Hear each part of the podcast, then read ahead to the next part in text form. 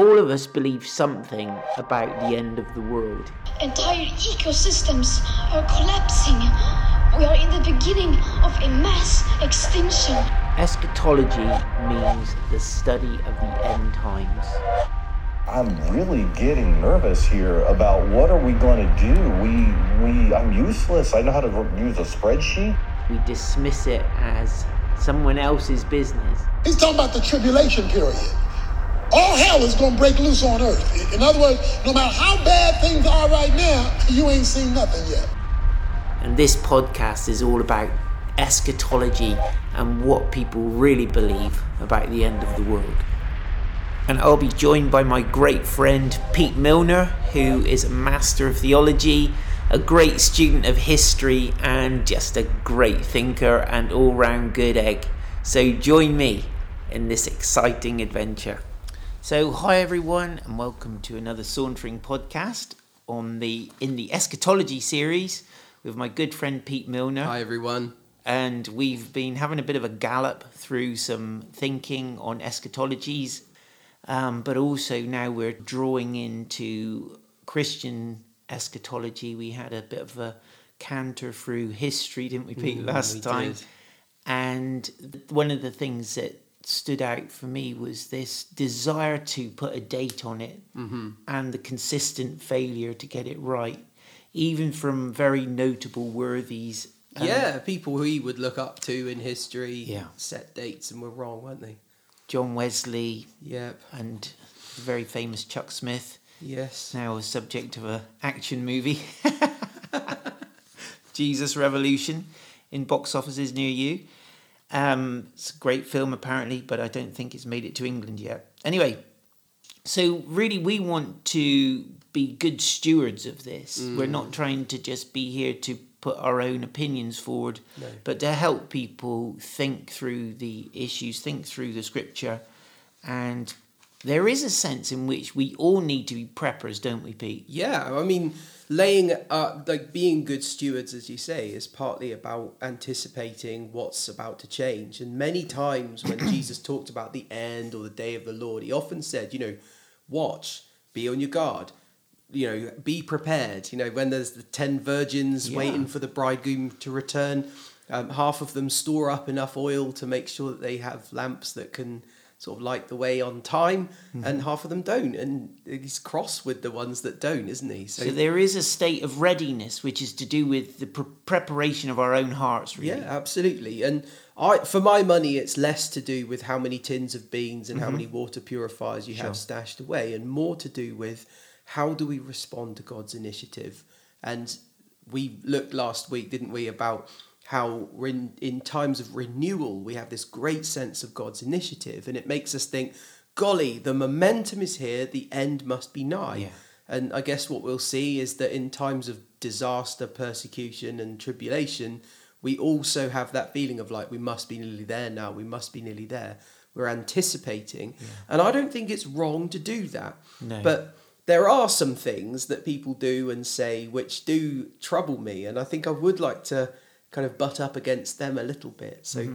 there's a few kind of thinkers out there within certain subsections of Christianity. And what they say is, the end is nigh, therefore we don't really have to worry about this world. Right. The idea of having to worry about oil running out or climate change, they're like, you know, well, this, this whole world's going to hell in a handbasket pretty soon anyway. We might as well just live it up, yeah. get fat off the land if we please, and you know, bless as many people as we can by extracting maximum resources, and we'll just let the world sort of manage because it's about to be squished by God anyway. Yeah. And to me, that sort of smacks of the wrong sort of anticipation. It doesn't speak of good stewardship, does it? Not really, not in any way. Laying up an inheritance for our children. No. So this session, this episode, really, I wanted to call Unraveling, because I wanted to somehow try and unravel some of these mm. themes that are so strong in Christian eschatology, but also appear in other thinking as well. And so I wanted to just ask some really simple questions, like what do we, what do we really know? What is clear and unambiguous in the in the Christian scriptures um, that helps us to navigate. Mm. And, and one thing we can say with confidence, and is shared by pretty much all mainstream Christian um, denominations and streams and so on, is that Jesus is most definitely coming back, not just in a kind of spiritual, kind of wafty, nighty kind of way, but in a real bodily return of Jesus Christ in glory. Right. Yeah. So that is what Timothy Snyder would call stultifying the imagination, isn't it? Because what we're saying, like all other eschatologies we've looked at, is there actually will be an actual end of history, yeah. of life as we know it.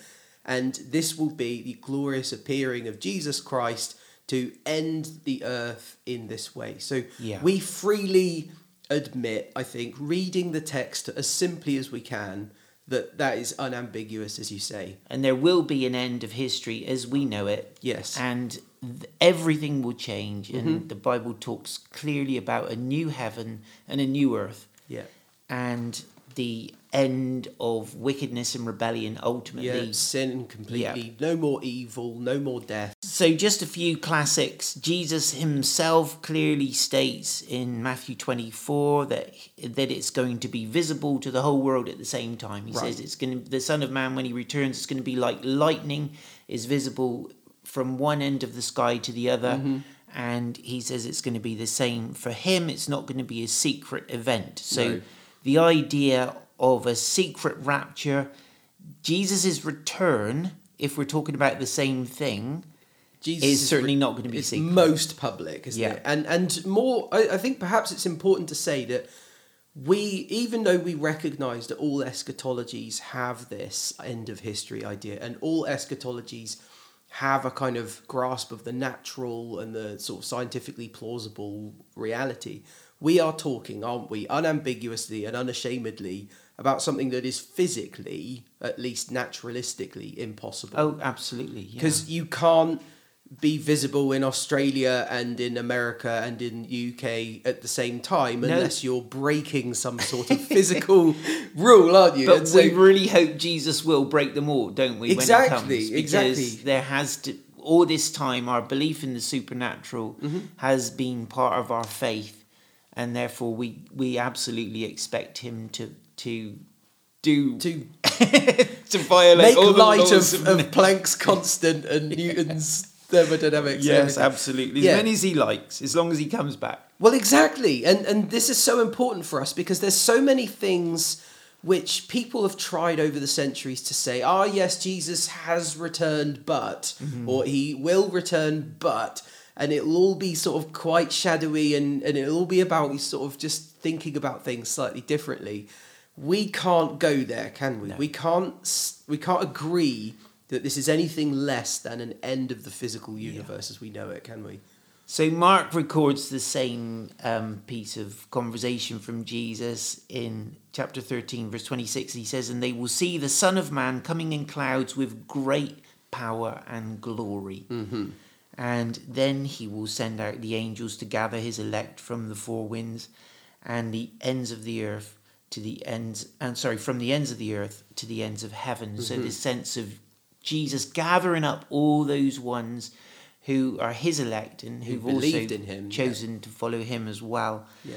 So it's this reciprocal election, if you like. Mm. Um, and it, Mark does say after the tribulation. He, and so there is this sense that that all these things are going to happen, all this difficulty is going to come, and then Jesus is going to come and gather up his saints. And that will be the end. That's how a superficial reading of Mark thirteen looks yeah. to me. Yeah, that's that's fair enough. The angels also in Acts chapter one, they say that this same Jesus, not another Jesus, nope. this same Jesus, the Messiah, the will one return. You've recognised as the Messiah, will return in the same manner as you've seen him go. So being revealed literally in the sky, literally in the heavens, yeah. somehow completely impossibly, but by this divine miracle of, of unapproachable um, equivalence. You know, there's, there's going to be nothing like this yeah, before or since, is there? This, this is going to be the defining moment yes. of everything, isn't and it? And it's going to be impossible for us to sort of think about it in the same way we may think of the virgin birth. You know, every right. Christmas we think about that wonderful hidden mystery mm. of, of a tiny how little silently, family. How silently. Yes, indeed. You know, the, the you know the Spirit of God sort of sneaking around yeah. the villages in Jerusalem and, and taking care of business. It's not going to be like that at the end, is it? No. I, I don't think any reading of the scripture can leave you with any sense that the physical world will continue ad infinitum. It's all got to come to this end, which is yeah. the unambiguous, permanent, absolutely obvious demonstration and revelation of Jesus Christ from heaven. Absolutely. So the Apostle Paul says, First Thessalonians four, "For the Lord himself will descend from heaven with a loud command, with the voice of an archangel, and with the trumpet of God, and the dead in Christ will be the first to rise. After that, we who are alive and remain will be caught up together with them in the clouds to meet the Lord in the air, and so we'll, we will always be with the Lord." Right. Now, I understand that that sense of meet, that, that what's carried in that word meet, mm. to meet the Lord, is the same kind of sense that um, we read in when the pe- the believers went out to meet Paul from the ship and they went back with him into the city, or when a when a conquering general, Roman general, came into town with all mm-hmm. the and everyone came out to greet him mm. in his retinue of victory and so on. Right, so this is a huge celebration for some of the people in the world, isn't it? Because the day of the Lord, the, the revealing of Jesus Christ in heaven in power and mm. glory, is the ultimate final dividing line, isn't it, between humans, where on one side we should be gathered up to him, waving whatever flag we can pick up on the way into the sky, just so delighted that he's yeah. finally here and will be with him forever, as Paul mm-hmm. says and as Jesus sort of um, told us. But then the other half of, of human history basically will come to meet its ultimate destruction, and they will be forever separated and and, and judged as having been outside of the covenant people, outside of that people of, of faith community that, that we're in. So mm. what we're saying is this awful, awful thing and this mighty, wonderful, brilliant thing will happen at the same it's time. It's quite a hard one, isn't it? It is. And so I, I've got friends who say, "Oh, I just wish Jesus would hurry up and come back." And I'm like, yeah, I share that sense mm, of come, Lord hope, Jesus. Woo-hoo. But at the same time, I feel we've done such a miserable job of reaching the people around us with yeah. the good news of Jesus that so many are actually mm. going to be utterly devastated when he returns, because yes. it's not they're not going to meet him with joy, but with, "Oh my goodness, this was real all along." Yes. I mean, I I have spoken to friends who don't believe, mm. and what they've said is, if I could just see some proof, if I could just yeah. see a completely clear, unambiguous, mm. obvious, definite, final, conclusive proof that yeah. it's Jesus and that it's God and that it's everything in the Bible and all the rest of it, yeah. then I would believe. And I think, I'm not sure you would, actually. Yeah, no. And more worryingly, there will come that moment, but it may be already too late for you. I've I, one of my stories I tell of God doing wonderful miracles mm. is of a lady who was in a coma, and she hadn't breathed for twenty minutes, and I prayed for her and she was in intensive care. She came back to life, as it were, and, and was completely healthy and is alive now. Mm. Um, no brain wow. deficit, no memory loss, nothing. You, no brain damage. Just incredible. And yet, to the best of my knowledge, as yet, she hasn't received Jesus. You know, and so even though mm. she's literally had her life given back to her yeah. in a miraculous way, yeah. by the but the only thing that happened was some simple person came and prayed. Yes. And... But, you know, it does seem to be more than convincing signs that yeah, bring people in the well, end. Well, I remember Jesus told a parable, didn't he, in Luke sixteen mm. about somebody who dies and goes to the afterlife and there has various conversations with people. And this unbeliever who dies, who, who was wicked and, and very wealthy but, but not kind to the poor, um, he finds himself in agony, and he mm. calls out and he says, "Let... you know, let let someone be raised from the dead and go to all my brothers, because they don't believe either, and I want them to escape this dreadful yeah. fate. Yes. And I think it's Abraham in the afterlife who says they won't believe. Even if someone came back from the dead, they just won't. Yeah. They already have the Spirit of God in the world. They already have the witness of the Scripture. They mm. already have the faithful people proclaiming the news. It is all already up to them to respond to that invitation, yeah. yay or nay. And that opportunity is theirs for as long as they live. But afterwards, the line is drawn and we can't mm. cross over from one side to the yeah. other anymore. It doesn't stop me praying, though, Pete, for no. more and more convincing signs to be done through the no, prayers and, of and God's people and so on. Absolutely. And what more convincing sign than the regeneration of the human heart? Mm. I think this is such an important thing because yeah. it unites um, Christians across various theological divides to say it is actually a miracle to become a Christian. Yeah, you know, really this is, is. This is the work Truly. of the Holy Spirit of God making your heart and mind and whatever you are alive to Him, and able to believe and able to trust in Him and able to have faith. And if you've never prayed and if you've never found faith before, try asking for it. Yeah. You know, like the disciples, you know, they saw signs and wonders and they doubted themselves at yeah. moments and they said, Lord, increase our faith. Yeah. And do you know what He yeah. did? He gave them faith to believe, and it, it, He gave them the ability to yeah. believe and repent and preach and do miracles and all the rest of it. And mm-hmm. if we can meet God in that need for faith first, then I think everything else will fall into place. And I think, dear listener, this is your moment, really. This is the this really is the crux. This is the only message that actually the door is open, the offer is on the table. Mm. And what it requires of you and me is that simple response of saying, Jesus, if you are there, give me faith. Yeah. Help me to believe. Let me experience that miracle in my own heart. Yeah. Isn't it? That's so good. Yeah. Um, so just go then. If we move on to this vexed question of when, mm. I think we've we've said, you know, that these great worthy theologians and scholars and whatnot have made pronouncements and mm-hmm.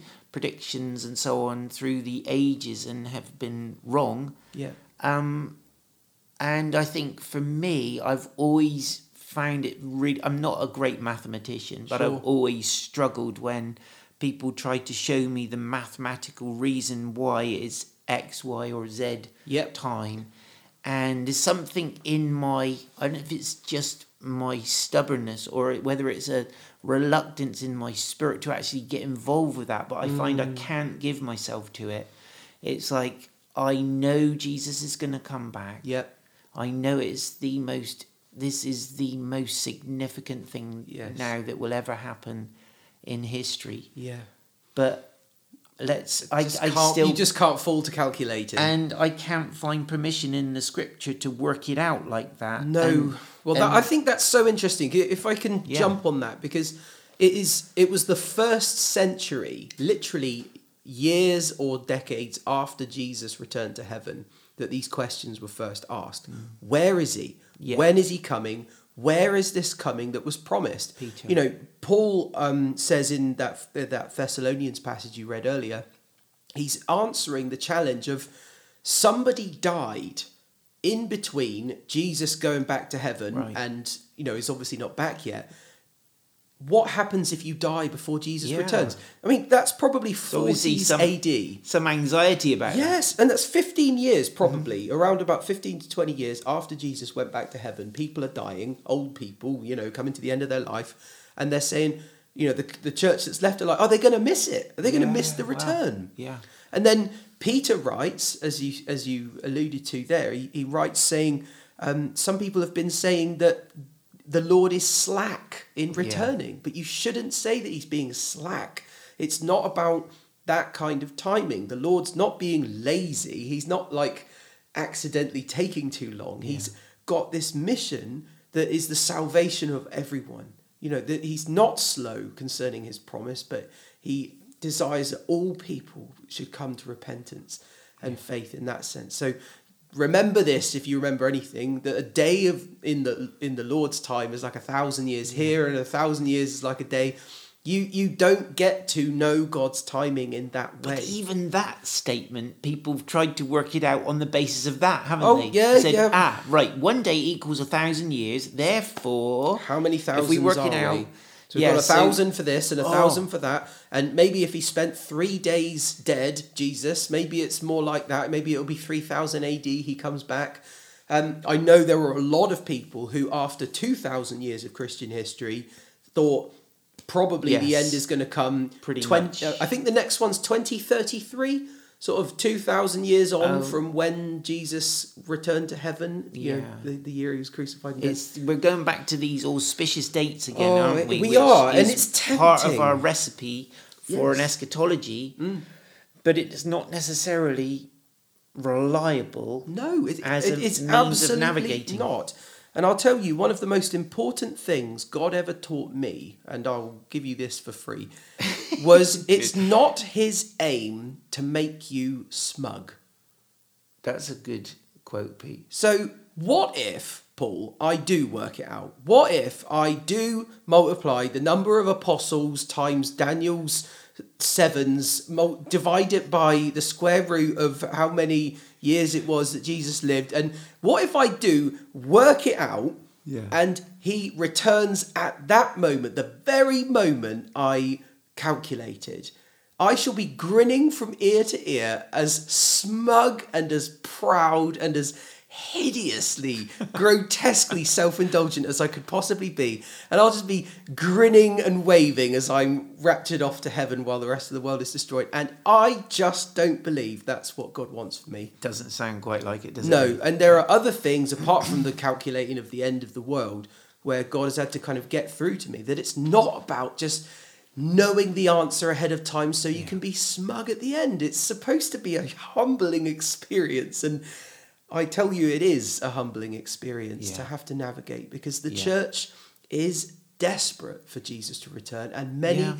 wiser than me have laid their whole professional lives to this task to try oh, and calculate the During date. Lockdown, I heard one lady, bless her, on YouTube saying, if I'm wrong on this, you don't have to, you must disregard everything I've ever said in the past. Mm. And she was wrong.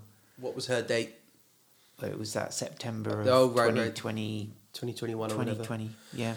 Let me just um, bless her, and Lord, we forgive her. But anyway, let's look at Matthew twenty-four a second. Cool. So this is this famous piece that um, in many respects is Jesus's most clear teaching on his return and mm. the end of the age. And so and it's the answer to three questions, isn't it? Well, that's the point. That's where I wanted to get to. So if, if we look in chapter twenty-four, it says, Jesus left the temple and was going away when his disciples came to point out to him the buildings of the temple. Mm. But he answered them, you see all these, do you not? Truly, I say to you that there will be not left here one stone upon another that will not be thrown down. Now, this is very difficult for me because I've seen pictures of the Temple Mount, and those big rocks that were built onto the Temple Mount in Herod's time to be the furnishings of exactly that temple, they are at the bottom of a hill, not one of them placed properly on the other. Right. Because in seventy A D, a Roman general called Titus, who later became the emperor, he marched um, a whole army into there and they destroyed the temple.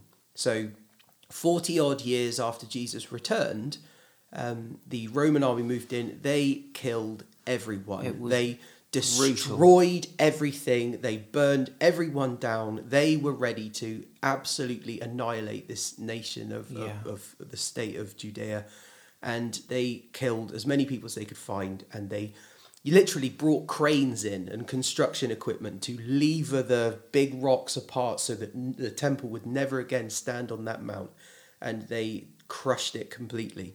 So you could be forgiven for thinking, well, if, if the, Jesus is answering the question, what shall be the signs of your coming? You know, what, what kind of... Oh. Yep. Oh, sorry. We'll, we'll get to that bit. We'll right? get to that bit. But so that me... sounds like seventy A D to me. Oh, it does. Jesus prophesied that it would happen, and then it did happen within the lifetime of those listening. Well, they hear this statement, and, and he says, truly I say to you, Mm. There will not be left here one stone upon another that will not be thrown down, as you've mm. said. So we know that happened. Verse three, it says, as he sat on the Mount of Olives, the disciples came to him privately, saying, tell us, when will these things be, and what will be the sign of your coming and of the close of the age? Uh-huh. And that's where your three questions come in. So he's saying, when will these things be, that is the temple being dismantled? Yep. And what will be the sign of your coming? Yes. And the close of the age. So they're understanding these three come things together to all be in the same moment. Yes, they have to assume, of. they are clearly assuming that if the temple is destroyed and the that sort of end of history comes, that has to be the end of everything. Right. And they're asking all the questions together as a cluster because they're like, you know, the day of the Lord, the great end, the, the finality, the destruction of the temple, your return. When will that be? Mm-hmm. And, you know, the destruction of the temple has already happened and the Holy Spirit has been poured out. Yeah. Peter said that was the day of the Lord.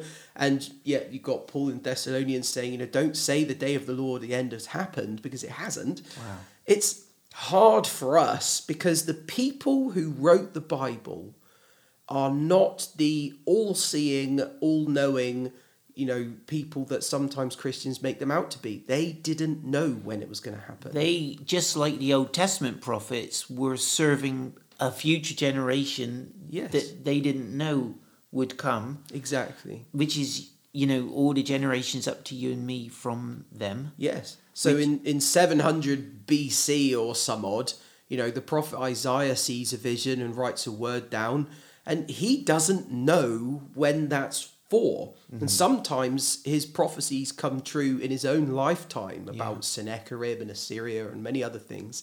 And sometimes they sort of stay hot and stay alive, and it's not obvious what they're about until hundreds of years in the future. Suddenly, oh my goodness, this is it. And we have to approach Jesus's speech in answer to this question cluster like that. We have to approach the book of Revelation like that. We have to approach the scripture itself like that, because mm. we don't know how clever our questions are. You know, they thought they were getting an, a single answer to when's the end. Yeah. And Jesus is actually starting to tell them things to look out for, things that will happen. Right. But none of the people who actually wrote these things down and, and, you know, passed them on to us knew when this would all happen. Yeah. And so it had to become clear piece by piece by piece, age after age. And each time we see another piece, we're like, oh, there it is. Woo! Yeah. You know, wowee. And there's a large proportion of the Christian church that counts these prophecies up and says, you know, we've only got this many left. You know, the, hmm. the only ones left right. now are the end of the they world. So fulfilled. It's got to be soon. Yeah. Yeah.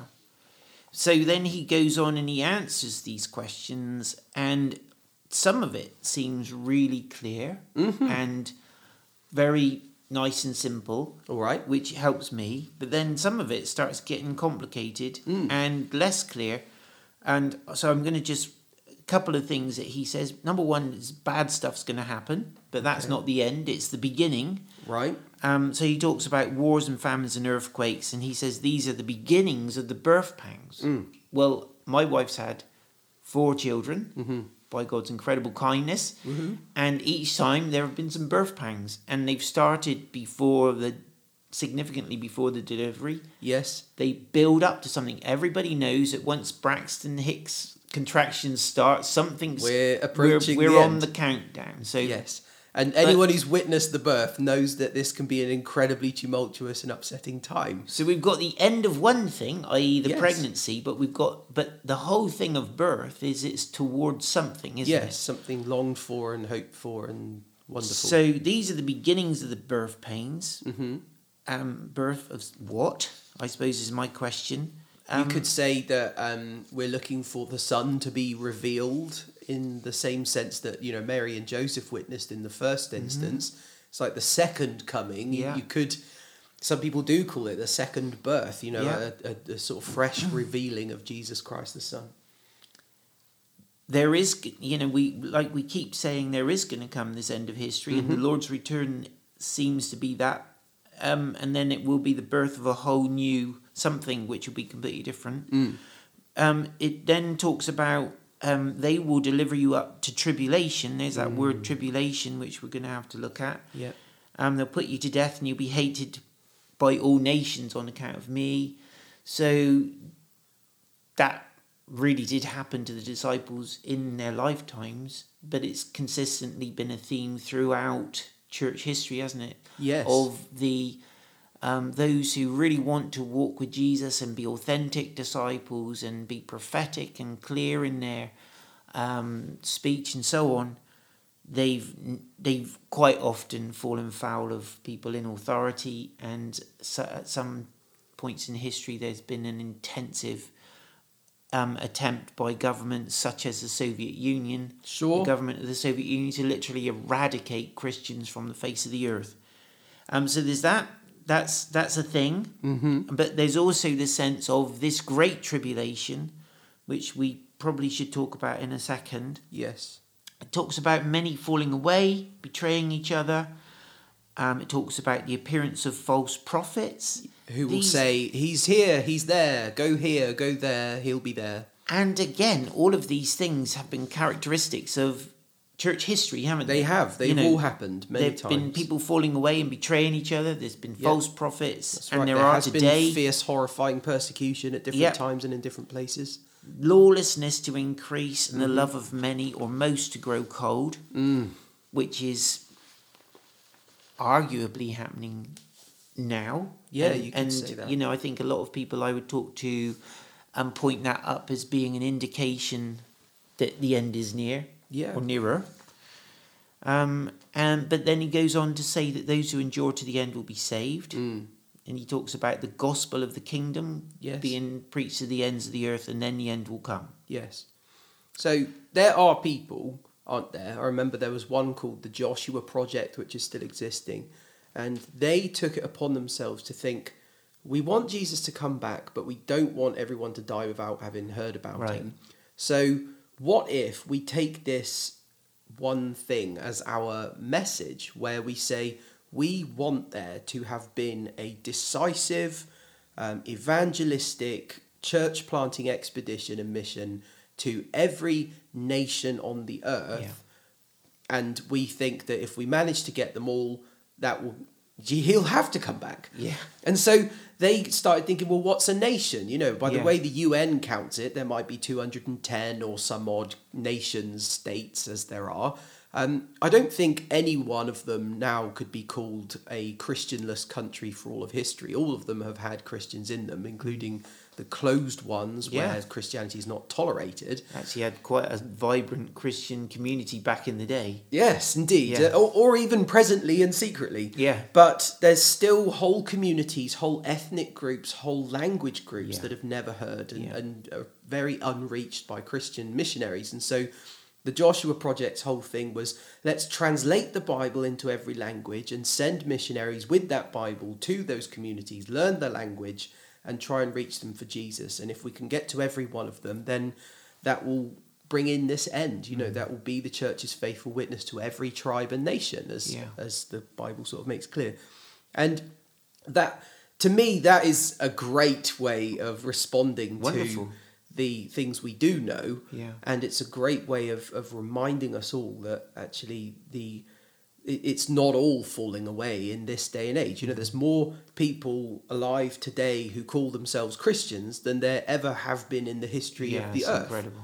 You know, it's it's billions, yeah. probably well over two billion now, and the number is growing. It's amazing, and isn't it? it's it's growing in every continent. It's growing it. in most places. So um, we we have to read the bit about the love of many will grow cold, and there, there'll be people betraying each other, and, and the, the sorrow and the tribulation and the, the devastation that brings is real for all of us. But knowing that also this great age of renewal where the the world is, is finding faith in a fresh way in communities that, you know, formerly would have had nothing to do with European Christianity, and now the largest contingent in the church, you know, the global South, Latin America, yeah. Africa, Asia, are now by far the largest concentrations of Christians. Yeah. And that gives me a huge amount of encouragement that it's not all doom and gloom. It's also revival and renewal, which is the stuff we really want to be talking about, isn't it? Yeah, yeah. Can I just go there with this yeah. word tribulation yeah. a little bit? Because it's a,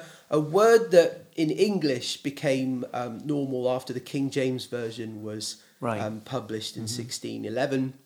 And it came into sort of common parlance in the eighteen hundreds through the people who first started talking in in modern English about what was going to happen and when and things like that. So after John Wesley and after the First Great Awakening, the sort of revival times, you had people who were writing with real sketches of what they were expecting to happen in the end times. And tribulation became the useful word to describe this time of unparalleled suffering for the church. Yeah. And the idea is the, the Antichrist figure who emerges, who takes over the world, and the, the sort of disasters that are listed in Revelation that will destroy the world progressively.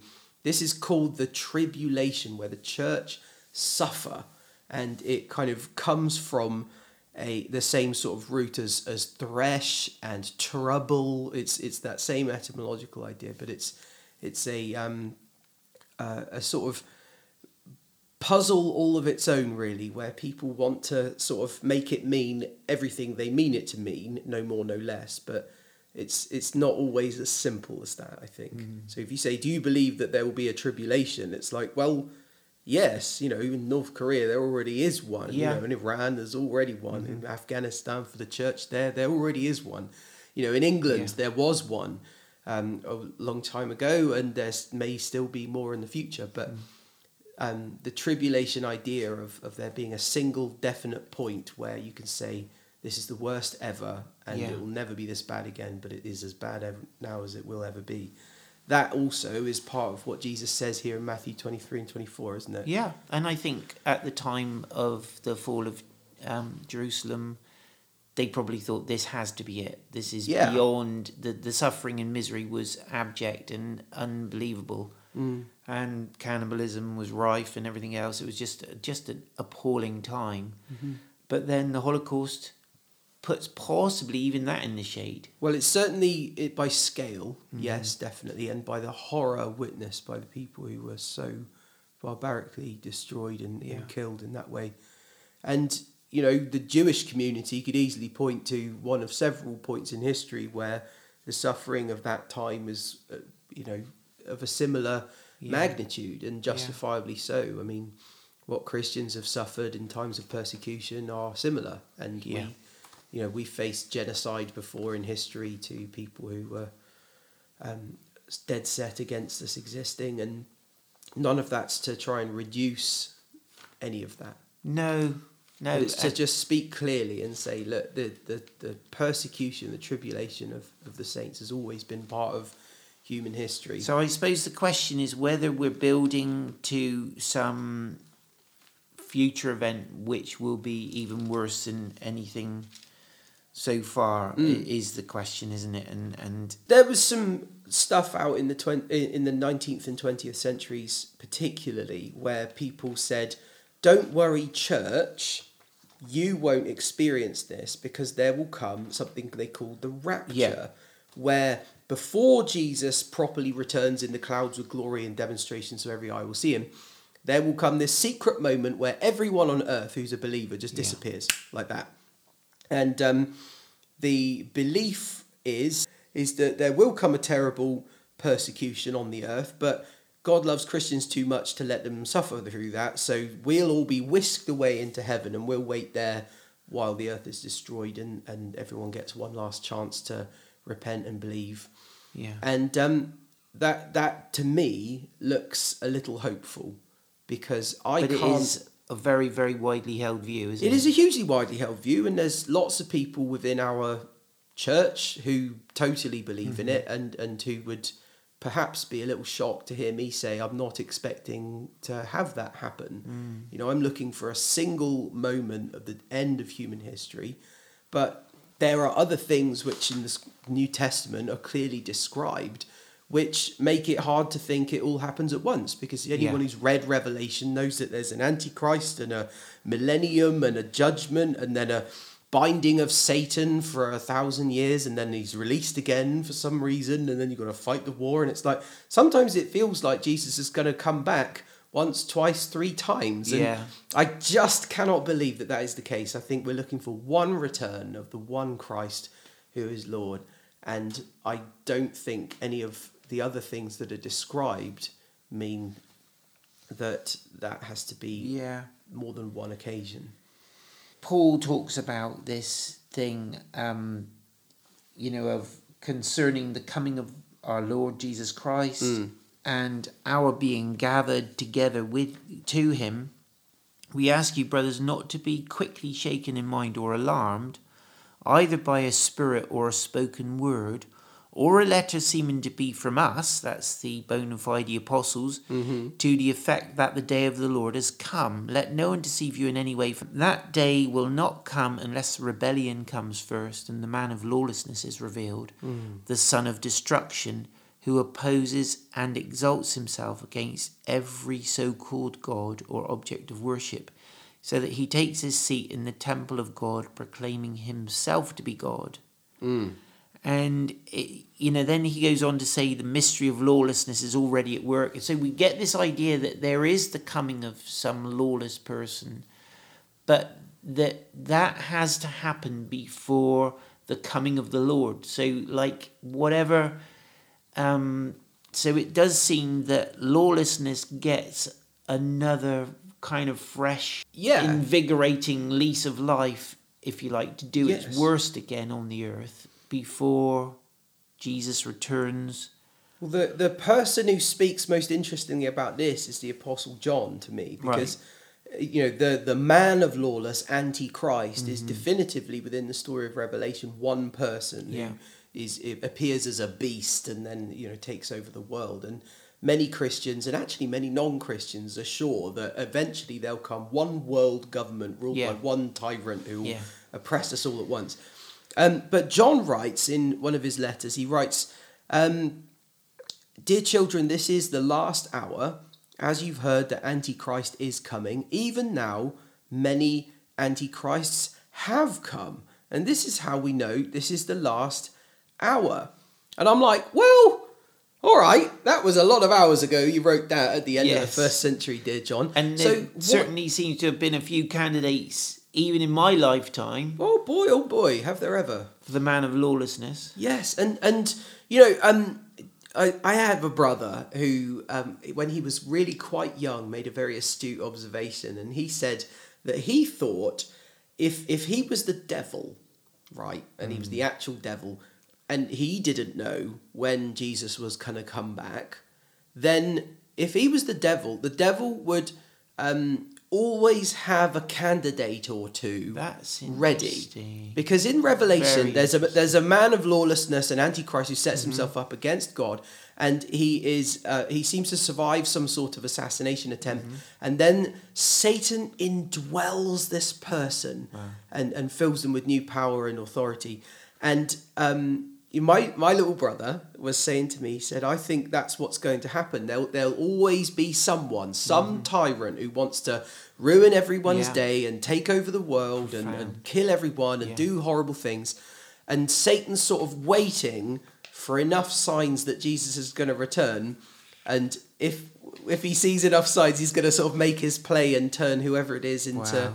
Antichrist, Antichrist. Yeah. But as John says, you know, there's lots of candidates. Yeah. You know, when any tyrant in history, you know, the people have called Genghis Khan or, you know, Stalin, Hitler. Um, these these sort of horrendous upheavals in history are sort of always, in a way, you know, partly they're a societal thing, but partly they're the work of some horrible, horrible person who just seems to be sure that killing everyone's the best idea ever. And for my little brother, the, the conclusion was maybe Satan's always got a candidate or two. And do, do you know what? I, I, I haven't seen profound. anyone really write that um, in, in my scholarly research. I haven't seen anybody kind of have that out. And I'm wow. I'm sold to, to that idea. To so Paul says the same thing, doesn't he, in, yeah. in Thess- two Thessalonians? He says the mystery of lawlessness is already at work. It is. And so, anyway... um.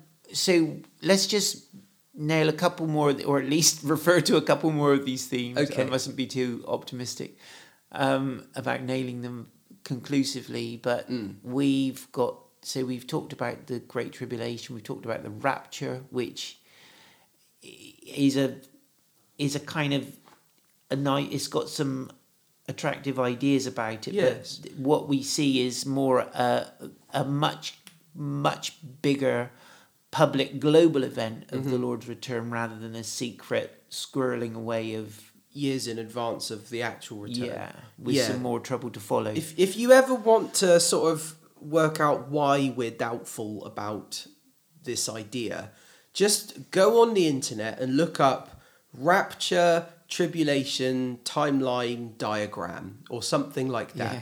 And by the time you've looked at four or five of those, I think you'll probably agree. There's no way that anything that elegant and contrived could possibly be being described.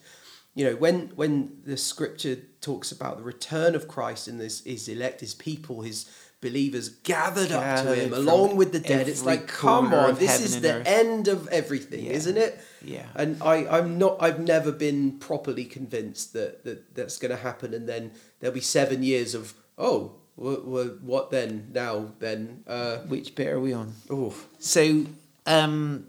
So then we've got the Great Tribulation, yeah, with the man of lawlessness. Presumably that's his moment. Um, then the other theme, which is judgment. Yes, and that t- seems to take place at the end of the physical world as we know it, isn't it? That everyone will have to give an answer for yeah. the life that they have lived. Living and the dead will all be gathered at once. We'll all have to face him. And, you know, Jesus told this story and he said, when this, um, the, when it happens, the, the the Son of Man will be like, uh, divide the sheep over to mm-hmm. one side and the goats over to the other. And, you know, um, people will have to give an account, but to some they'll be, uh, well done, good and faithful yeah. servant. You've been faithful with these things. Now come into the everlasting inheritance prepared for you since the beginning of time.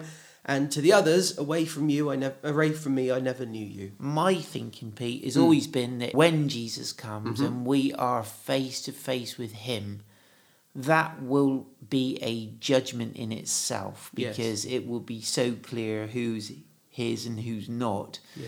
But even so, the theologians want to say that there are two judgments. There's sure. the kind of... Sometimes Bema, three. Oh, maybe. yeah.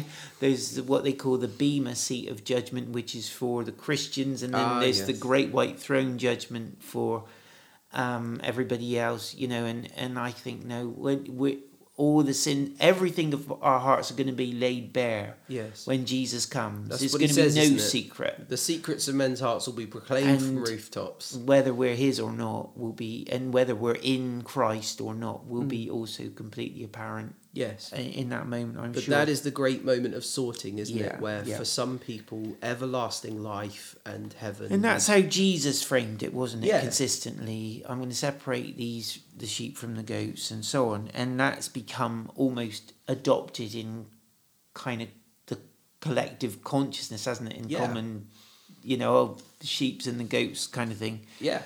Um, uh, the millennium... The millennium. This is a, such an important one. If I yep. if I could kind of wail on it a little bit first to just give you a sketch of what people believe. So in Revelation, there is a time where Christ in heaven is triumphant, and he see he gets an angel to seize hold of the dragon, that ancient yeah. serpent who is Satan, and bind him, cast him out. Yeah, and and he'll have to sort of survive being bound and limited and, and sort of hidden away from from sight for a thousand years. Mm-hmm. And um, millennium is just our English word for a yeah. thousand years. And the the the question is, when is that one thousand years? So the all through church history, the mainstream opinion has been that the binding of Satan in heaven is a way of describing what Jesus achieved on the cross and in heaven in his triumph. And Satan was cast down out of heaven. So when the kingdom of God is established on the earth in Christ and through the apostles, It's like Satan was thrown down and yeah. stuck. You know, he can't any longer he's return to heaven. He, sphere of influence. Exactly. Yeah. So he's bound with a chain in that sense. And so he's angry on the earth because he knows his time is short, mm-hmm. but he can't go back to heaven. He can't do any sort of transition mm. up there. And the church has historically taught that that millennium where Christ reigns on the earth through the church is what we're experiencing right now. Mm-hmm. So when Jesus in Luke chapter ten, eleven, he, he sends his disciples out, doesn't he? First twelve and then seventy-two. And, and the kingdom of God is established on the earth. And at that time, the disciples come back and they say with joy, even demons obey us. We're healing the sick. We're raising mm-hmm. the dead. We're proclaiming the gospel. People are believing. It's amazing. Yeah. And Jesus, full of joy in the Holy Spirit, says, I saw Satan fall like lightning from heaven. Mm-hmm. He's out. Do you see? And so in, in the Bible, in the book of Job, Satan roams the earth mm-hmm. and then goes to and fro yeah. in it. And then he sort of presents himself in heaven before yeah. God. And people say, well, how does Satan have access to God? But the it, the establishment of the kingdom of heaven is what disqualifies Satan from any movement through the heavens again. Jesus mm-hmm. has done it. He's established the kingdom wow. of God on the earth. And so Satan is cast down. And so the historic approach of the church has been to say the millennium is a way of describing Jesus's reign and rule and power are present on this earth. This current age. In the church. Mm-hmm. And we're going to expand. We're going to Make Take it all. It. Yeah, Woo! Yeah. You know, we're going to expand yeah. to try and fill the whole earth. Mm-hmm. But that's what we've got now. And there's still going to be an end in the future when Jesus returns and, and sort of finally does the judgment. But that is what modern people, modern scholars call amillennialism, yeah. that is that it's it's not a kind of literal thousand years. It's a way of describing the time where Satan is bound and cast out of heaven. But still there is the kingdom of God on the earth and Jesus is reigning on the earth through yeah. the church. And that's what we've got.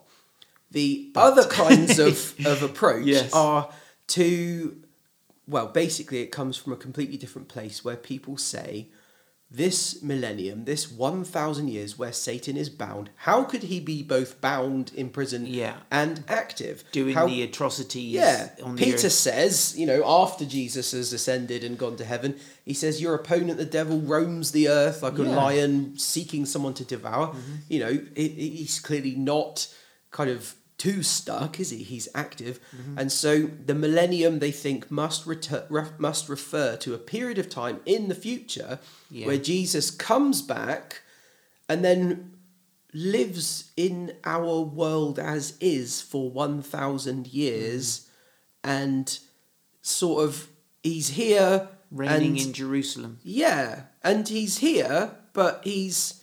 The church are here. We're all still here. And we're living on the earth filled with, with great power and joy. But outside of that, somehow yeah. there's more. Yeah. And at the end the, at the end of the thousand years, the, the that passage in Revelation says that, you know, the, the, the there will be one last army gathered against the saints and against the kingdom of God. And, you know, Gog and Magog and the nations will oh, gather and try and overthrow the kingdom yeah. once and for all. But they'll all be vaporized by the glorious Lord, and then that will be the end. Yes. The judgment will come. So, and so pre- that's another one of the kind of extended end kind of yes scenarios, isn't it? Where yeah. it you think it's the end, but actually there's a thousand years mm. still. And then at the end of the thousand years, we haven't had an end to sin and the devil yeah. and death yet. We're going to have another end of that, and then. Mm-hmm. I the reason I am an amillennialist is because I believe that what is left is for Jesus to return and make an end of the world as we know it. And that's just what I see. I yeah. I, I don't know why I am. I don't know why I would I much think prefer of it that. that. But I know my opinion doesn't count. But, well, I mean, you know, it does in, count, in, doesn't in that, it? The, the thing is the that it is a mystery. It's yeah. it's not clear. And Christians have been divided over these issues for all these centuries for exactly yeah. this reason, that it is hard for us to um, unequivocally deny the biblical existence of clearly obvious parts of the Bible. So, hmm. It's like there is a millennium and there is a binding of Satan and there is a judgment at the end of yes. that. I, I just can't see. What I can't see is how Jesus could return to rapture his church and then destroy the world and then return and then rule on the earth for a thousand years and then let everyone rebel against him again and then return on the clouds so that every eye will see him and then have a judgment. I, I, there's just too many. It, it, yeah. Let's just, let's park that one, Pete. All right. Because we could spend a you long time. You want to talk time. more? I'd love to talk more. Just one last thing I want All right. to just raise, because it is the probably most glorious expectation that comes along with Christian eschatology, and mm-hmm. that is the bride of Christ. Yes. That moment where all the people who have loved Jesus, who've mm-hmm. been redeemed by his blood. So his, they've claimed his blood for the forgiveness of their own sins, yeah, and have been sealed with the Holy Spirit, yeah, and they've believed and, and they've been faithful and they've trusted, they've endured to the end, and now they've become like the the the um, Book of Revelation envisages them as a bride prepared for her husband, dressed mm, in beautiful garments, immaculate, and ready for the for the for bridegroom, yeah. yeah, the wedding feast, and that Jesus himself is the bridegroom. Yes. And his return is the one, is the culmination, it's the end of a glorious romance and something so beautiful and profound mm. that absolutely blows my mind away. Yes.